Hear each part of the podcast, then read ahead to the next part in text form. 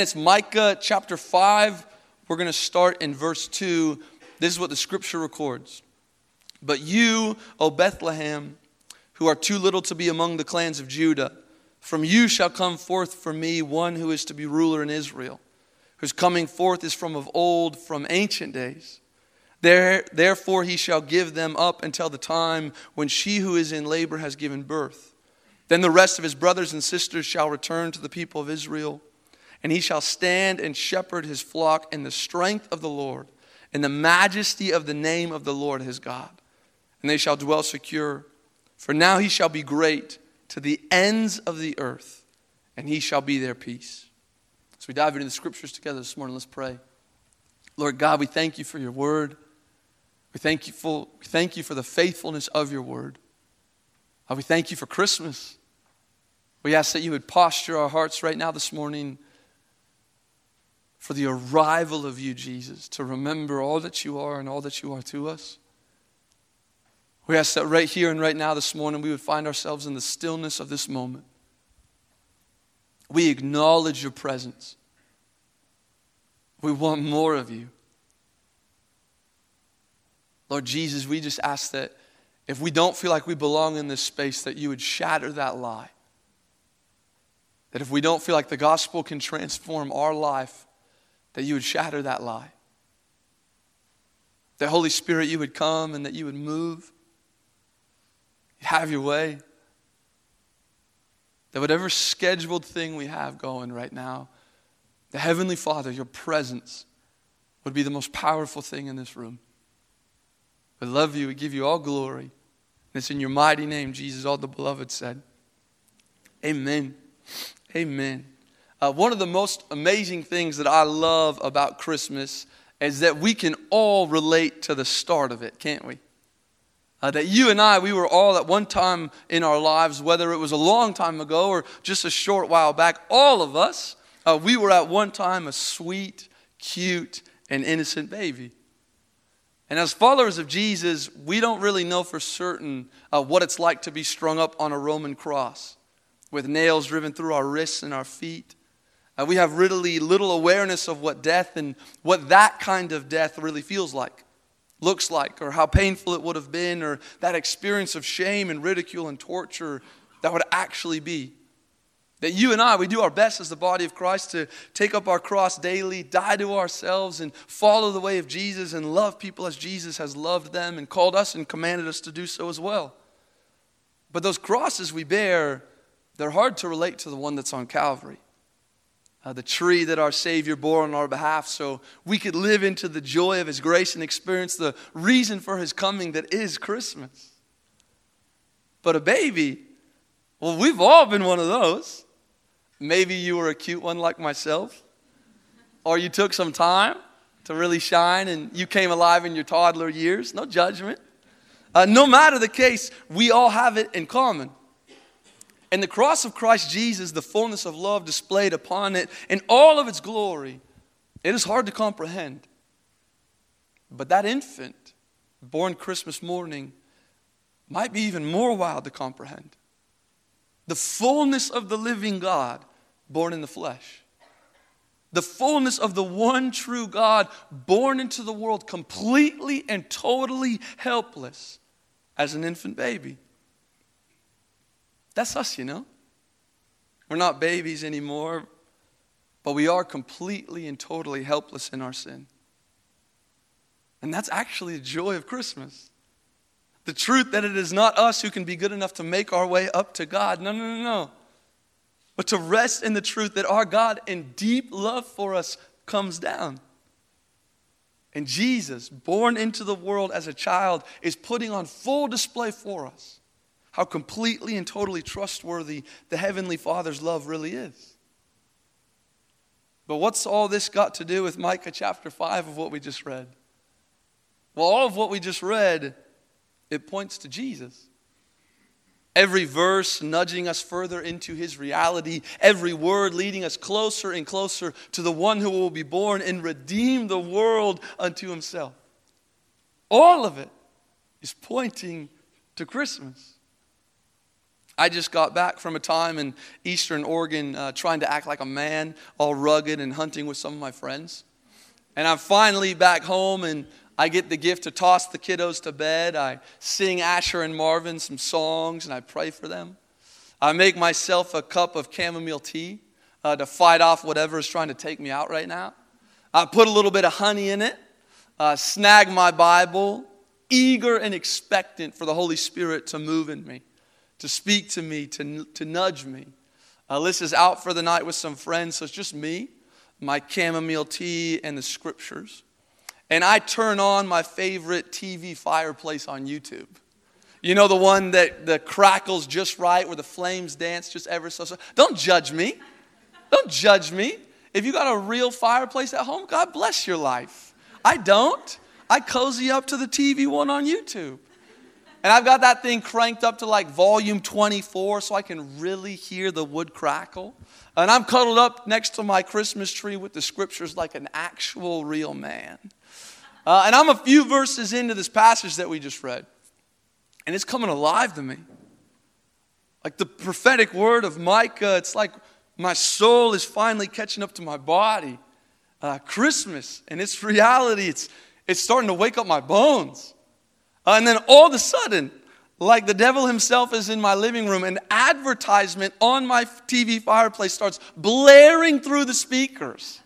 And this advertisement starts screaming at me interrupting this holy and peaceful moment. And it's some person trying to sell me on all these gadgets and gizmos and buying and telling me that that's the real meaning of christmas. I almost threw my dog at the tv like this holy and peaceful moment just radically interrupted but man isn't that us just so often like in all of our normal moments so sped up so hurried in this season that we rush on ahead to the holiday cheer. It's so easy in this life to become distracted, so busy, and so filled with noise that we so often and easily get so preoccupied with everything else in this life when all of it is actually pointing us to the fullness of Jesus.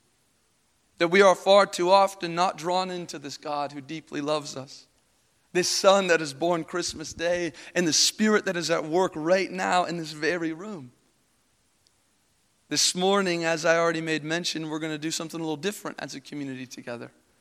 We're going to try our best to actually put this into practice, to do away with the consumer mindset, the busy pace of life, the regular scheduled programs and systems, and instead just be still. Be still and receive what the Lord God has done for us.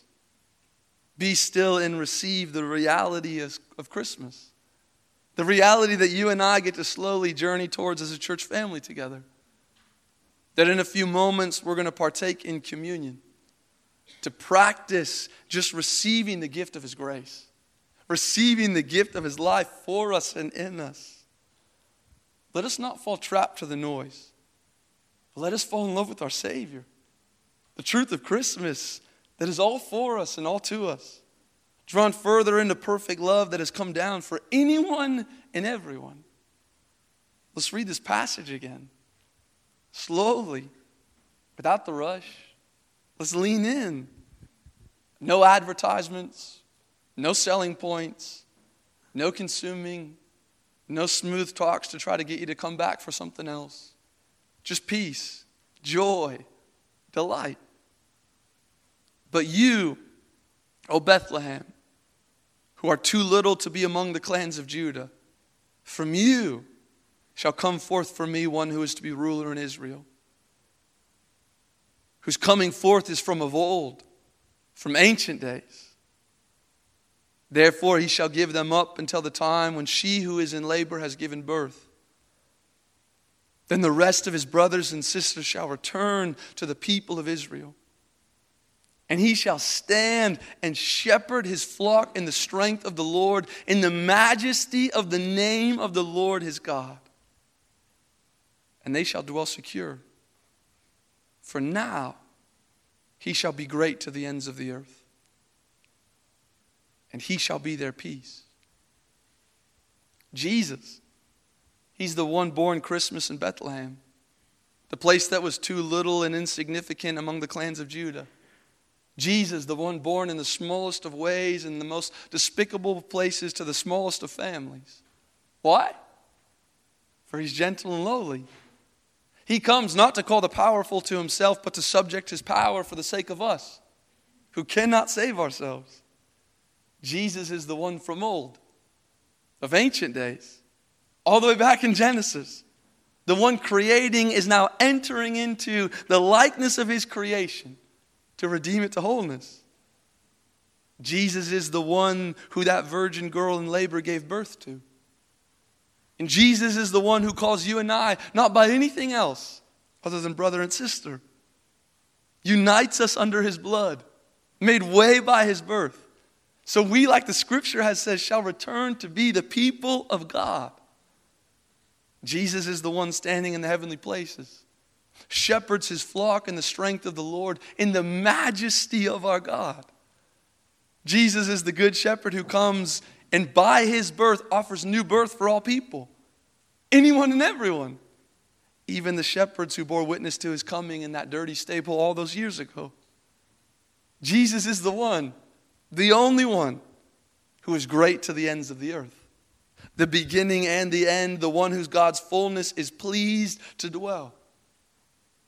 Jesus is the one who is our peace, who promises to always be our peace. You see, all of it, all of it, it points to Jesus. That far too often we aren't drawn into this God who deeply loves us the Son who is born Christmas Day, and the Spirit that is at work in this very room here and now. We are more readily interrupted by advertisements about this Jesus rather than experiencing the fullness of His love for us, the fullness of His peace, the fullness of His grace and His life. Not just a momentary peace. No, Christmas brings a peace that leads to wholeness. We don't just need the absence of sickness or darkness, we need to be made whole again. And at its deepest and most rich meaning, peace means to be made whole. So Jesus, he comes and he offers up his peace. Micah chapter 5 lays testimony to a coming of a king that offers us more than we could ever imagine. That coming is Christmas. It's the beginning of that peace moving into the neighborhood. But for that peace to bring wholeness, it must be received. That we can spectate Christmas all we'd like. But in order for the person of peace to become reality for us, to be the embodied existence and experience we live from, we must receive it, take of it, eat of it, receive Him. We want that peace. Are you with me? Not the absence of momentary things kicking up debris of darkness all around us, but wholeness, real and true life. Peace that surpasses all understanding because the one who brings it, his love for us, cannot be understood. It must be experienced, it must be known. He must be known. And this morning, we're going to do our best to try to put it into actual practice, to step out of the schedule to step out of the consumer mindset and the busy place of life and instead just be still. Be still and receive the Lord God who absolutely loves us and all that He has done for us. Be still and come alive in the reality of Christmas. So, we're going to stop our teaching here today. And we'll pick it up where we left off next week. But for now, we're going to worship the King of Glory who comes at Christmas. Worship the God who stepped out of heaven so we could experience the fullness of his love. And we together are going to receive. Receive his body broken for us. That's the bread. Receive his blood that was shed for us on our behalf. That's the cup. One of my favorite parts about Christmas and communion is that anyone and everyone is invited.